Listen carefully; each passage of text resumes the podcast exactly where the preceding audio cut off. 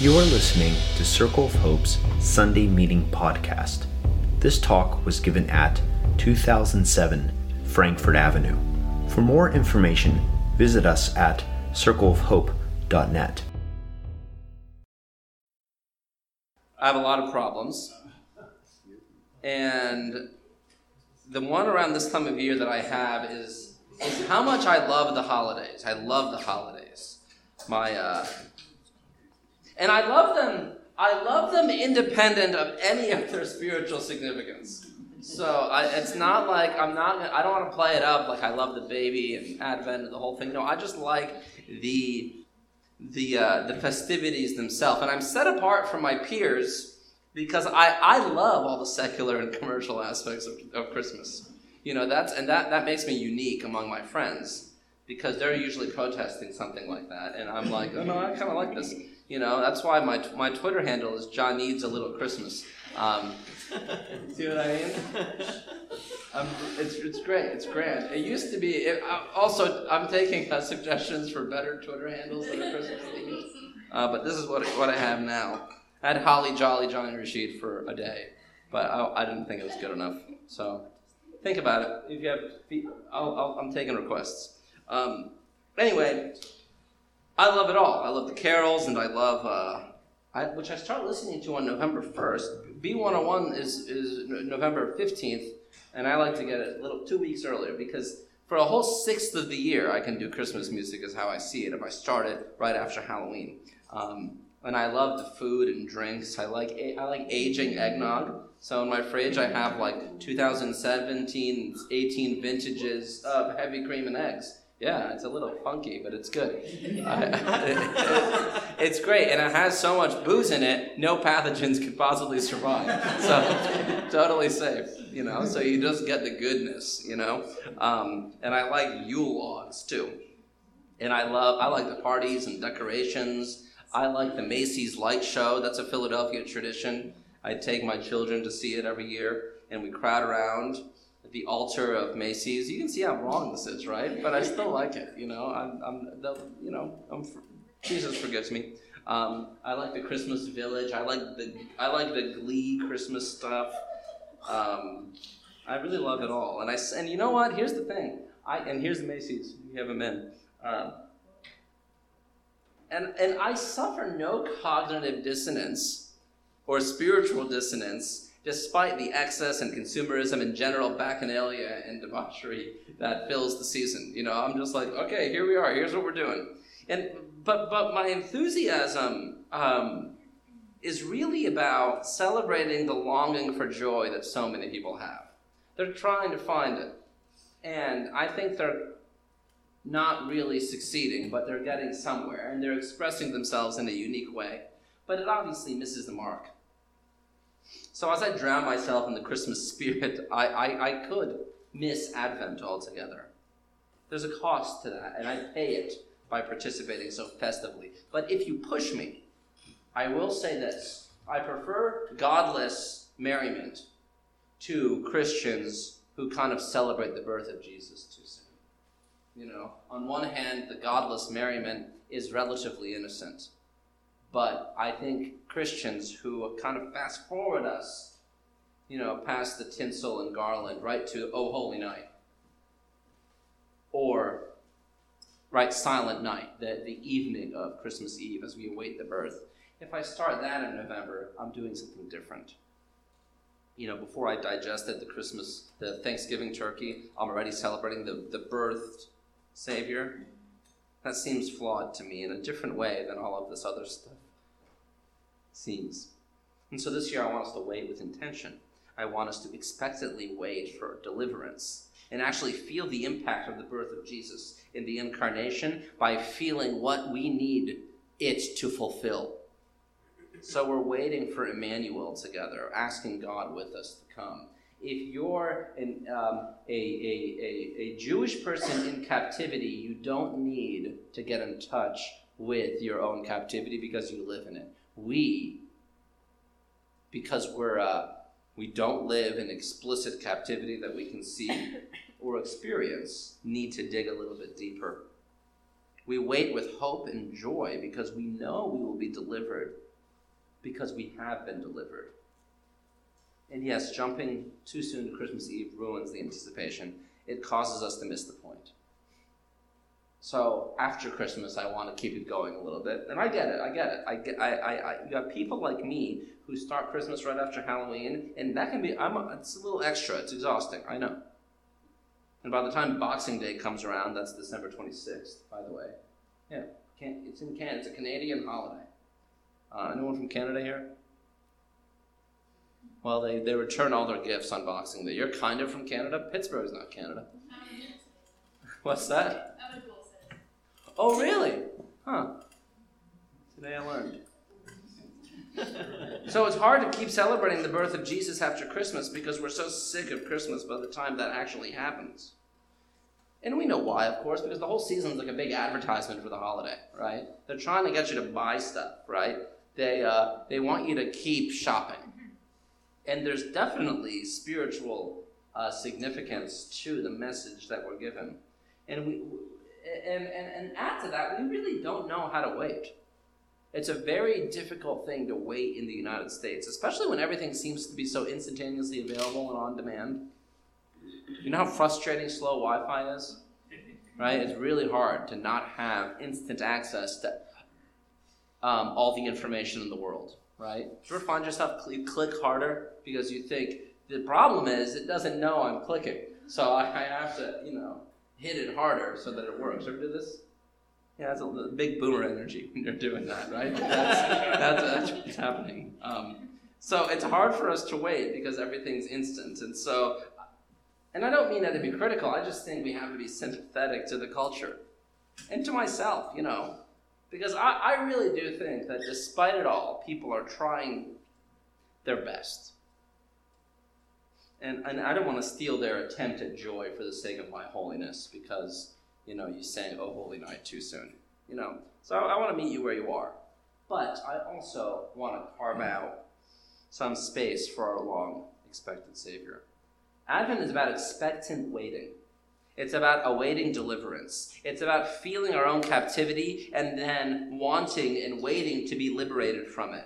And we do this with the assurance that God will be faithful and with the assurance that Jesus will deliver us, since he has already in one way. We remember God's faithfulness by looking back at these stories, at the people to whom God has been faithful the prophets and John the Baptist, the following week, Mary and the shepherds. It's a whole drama that you want to follow along with. We look at how they waited for deliverance and we wonder how we are now. Because even though Jesus has come to earth and lived and died and resurrected, and we live in salvation, we still know the world around us feels alien to us, and we and we we, we know that um, we can know what it was like to wait for Jesus for the first time. So we're, we're what's more though, we're waiting for Jesus to return again. And I think that we don't talk about that too much because when we talk about Jesus returning, for some reasons Christians start to speculate about the various specifics, and so it can get a little strange. But ultimate deliverance will come, and we await that deliverance now with the presence of Jesus within us. Fleming Rutledge is an Episcopalian priest who says the Christian community lives in Advent all the time. It can well be called the time between, because the people of God live in the time between the first coming of Christ incognito in the stable in Bethlehem and his second coming in glory to judge the living and the dead. She says, Advent contains within itself the crucial balance of the now and the not yet that our faith requires. We actually have to feel our lack and our depravity and what's missing. We have to dwell in darkness in order to see the light. We have to reflect on the captivity that we're in and that's hard to do because the message that we receive all the time is that we're free and free to consume our expectation and our anticipation away. Our appetites are so spoiled by the time the meal finally comes. Advent is about waiting, and we have to be very intentional about waiting during the season. Since again, it's not something our society teaches us to do. Instant gratification, our appetites are almost um, gone but not satiated. We're filling them with things that don't ultimately satisfy. Even today, with the knowledge and presence of Jesus among us, we're in our own advent, waiting for full deliverance. And we, and, and we know full deliverance is yet to come because of the horror around us that requires liberation. We know the work isn't done yet, even though it's begun. And we see the incompletion of deliverance all around us. And you can, you can fill it up with your personal trouble, but you can also fill it up with global trouble too. We know that deliverance isn't here yet, and so we wait our deliverance, not unlike the people before us did. So we're learning to wait. We're learning how to wait. We're considering what comes up when we wait. And, and even though our deliverance is assured, it isn't here yet. And despite that assurance, despite that assurance, there's still a feeling of anxiety that we can experience because we're not sure really if it's going to come. One hand we are, and on the other hand we're not. We're like a child whose uh, mother always comes home, but we're waiting for mother to return. And we're not always sure if she is. Like, I pick up my kid every day, essentially. And if I'm a little bit late, she'll say, I thought you forgot about me, even though I've never forgotten about her. She has a feeling of uh, uncertainty that isn't really the result of an insecure attachment, it's just how we are. We don't know if it's going to work out. Something could happen. What if something happened? God has been faithful this whole time, but what if, what if it's different this time? What if God forgot about us? And, and uh, this isn't meant to be too dramatic of an image, but I have to admit it's not easy. It's hard to believe that God will be a faithful parent when our parents may not have been. How we grew up affects how we relate to God now. So, maybe the thing you reflect on today is how your upbringing, as you awaited your parents to become who you needed them to be, affects how you see God. Search your disappointment and search your satisfaction and see if that doesn't lead you to concluding where you want God to fulfill you now. Maybe you don't know where that is or how you'll be delivered. We don't have a ripe imagination for this, right? It's hard to know you're hungry in our engorged society. That's why it's helpful to look back at the stories, look back at the people that did it before us, and see what we can learn from them. The prophets of the Old Testament were some of the most expectant people in our story. They knew God's deliverance was coming because they related closely to God. They were very sure of God's faithfulness. They empathized with the pathos of God. They know what God was doing and what God was uh, how God was acting. And then they acted as the judges that God would ultimately act as. So we're visiting them this week. The prophet I want to focus on today is Miriam, Moses' sister. She's the prophet that rejoices after the Israelites are delivered from their Egyptian slave masters. It's hard to read this story if you don't put yourself in the position of the enslaved and the oppressed. This, and, and, and, and when your uh, sympathy rises for those who God conquers, try to put yourself in a different position. You know, it's hard for Americans to do that because uh, you live in such a powerful country. And so any death that we cause is a is kind of a, a kind of conquest.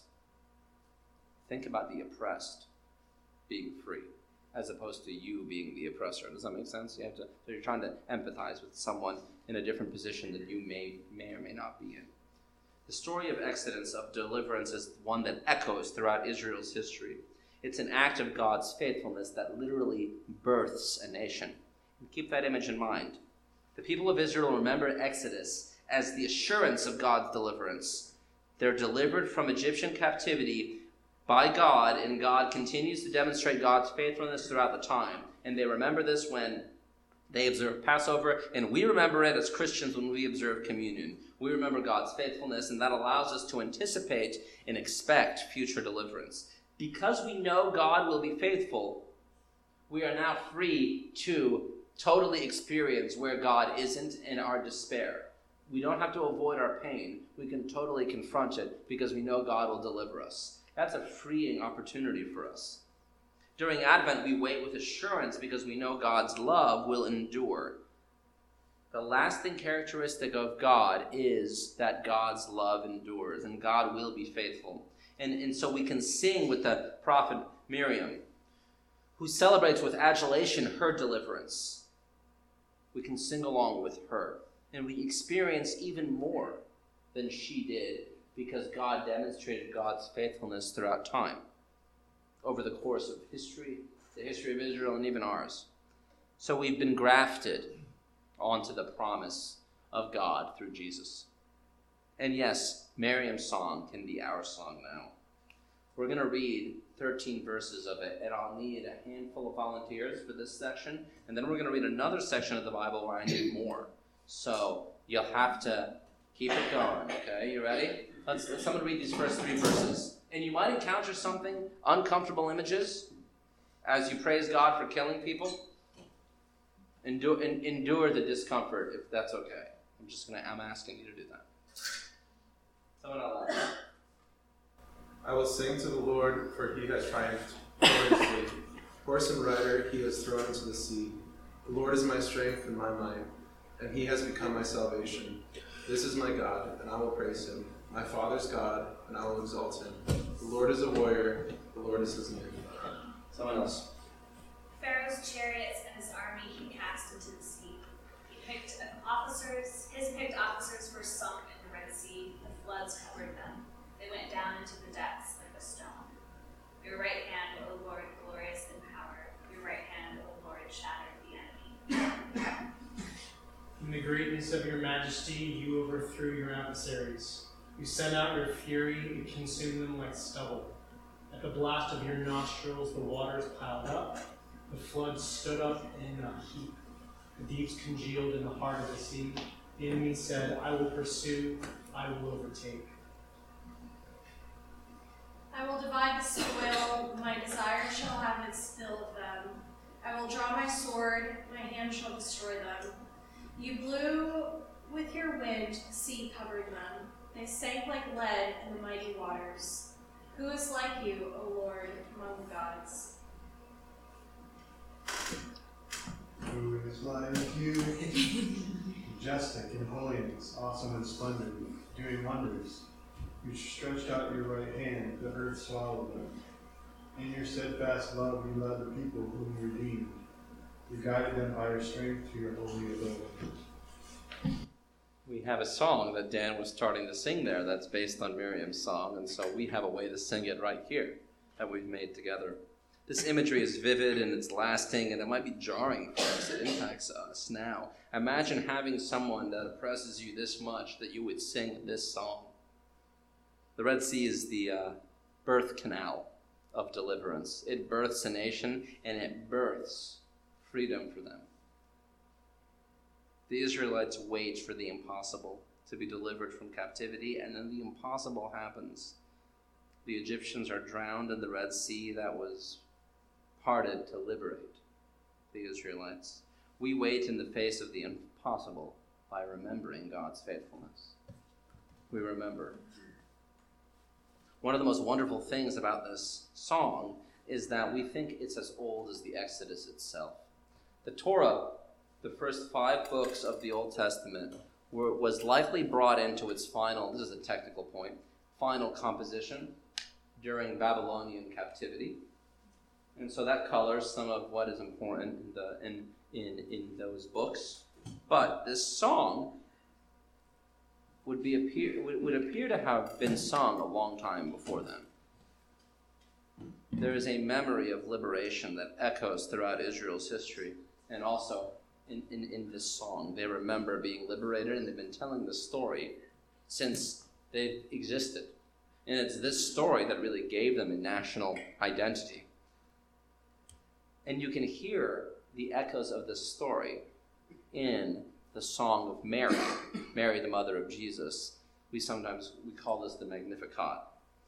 This image, these images here, are mirrored in Mary's song.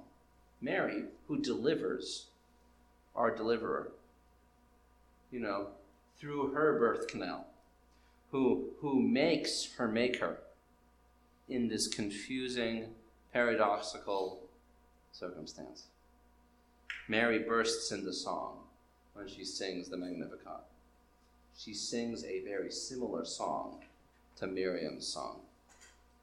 Let's read these 10 verses from Luke 15.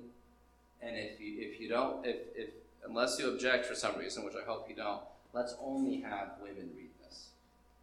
Some it out loud. And Mary said, My soul magnifies the Lord, and my spirit rejoices in God my Savior, for he has looked with favor on the lowliness of his servant. Surely from now on all generations will call me blessed, for the mighty one has done great things for me, and holy is his name.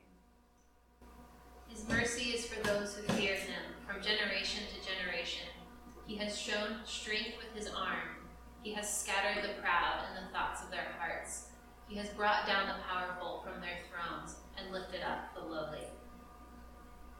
He has filled the hungry with good things and sent the rich away empty. He has helped his servant Israel in remembrance of his mercy, according to the promise he made to our ancestors, to Abraham and to his descendants forever. You can see the same themes again. God is going to deliver us from the evil around us. He delivered us in the Exodus, and God will do that again now. The, the, the, deliverance Mary is remembering is, is, is, is one that Miriam is experiencing, and Mary's tasting it herself. This deliverance is not reducible to personal experiences. You can see in their language, they're not just talking about their individual experiences, but you can't discount their personal experiences because something is happening within them, and literally within Mary. Something is happening within Israel that's freeing them from their Egyptian slave masters, right? That's personal.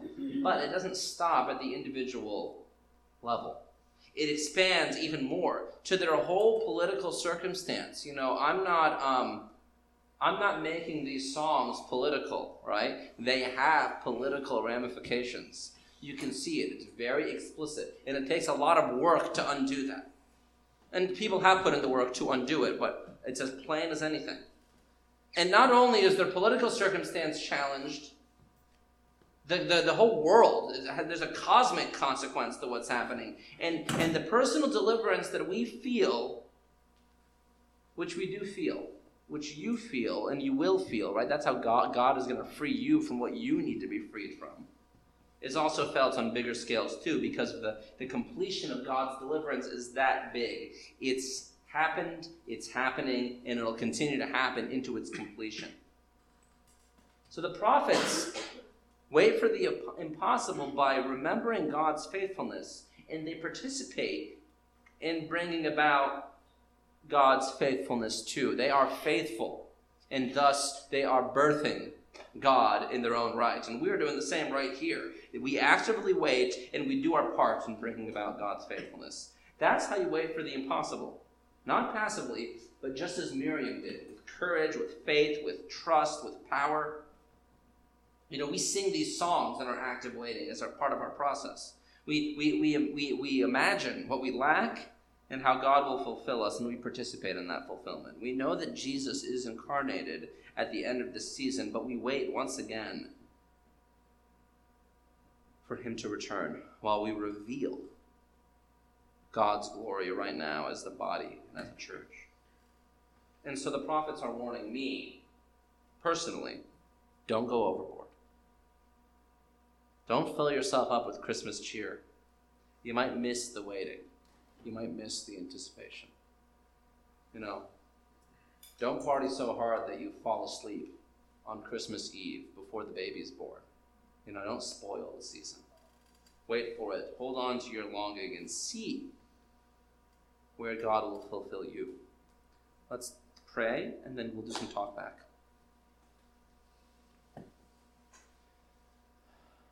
Show yourself to us in our own longing, in our own lack. And may your return, vividly fulfill. Amen. Thanks for listening to Circle of Hope's Sunday Meeting Podcast.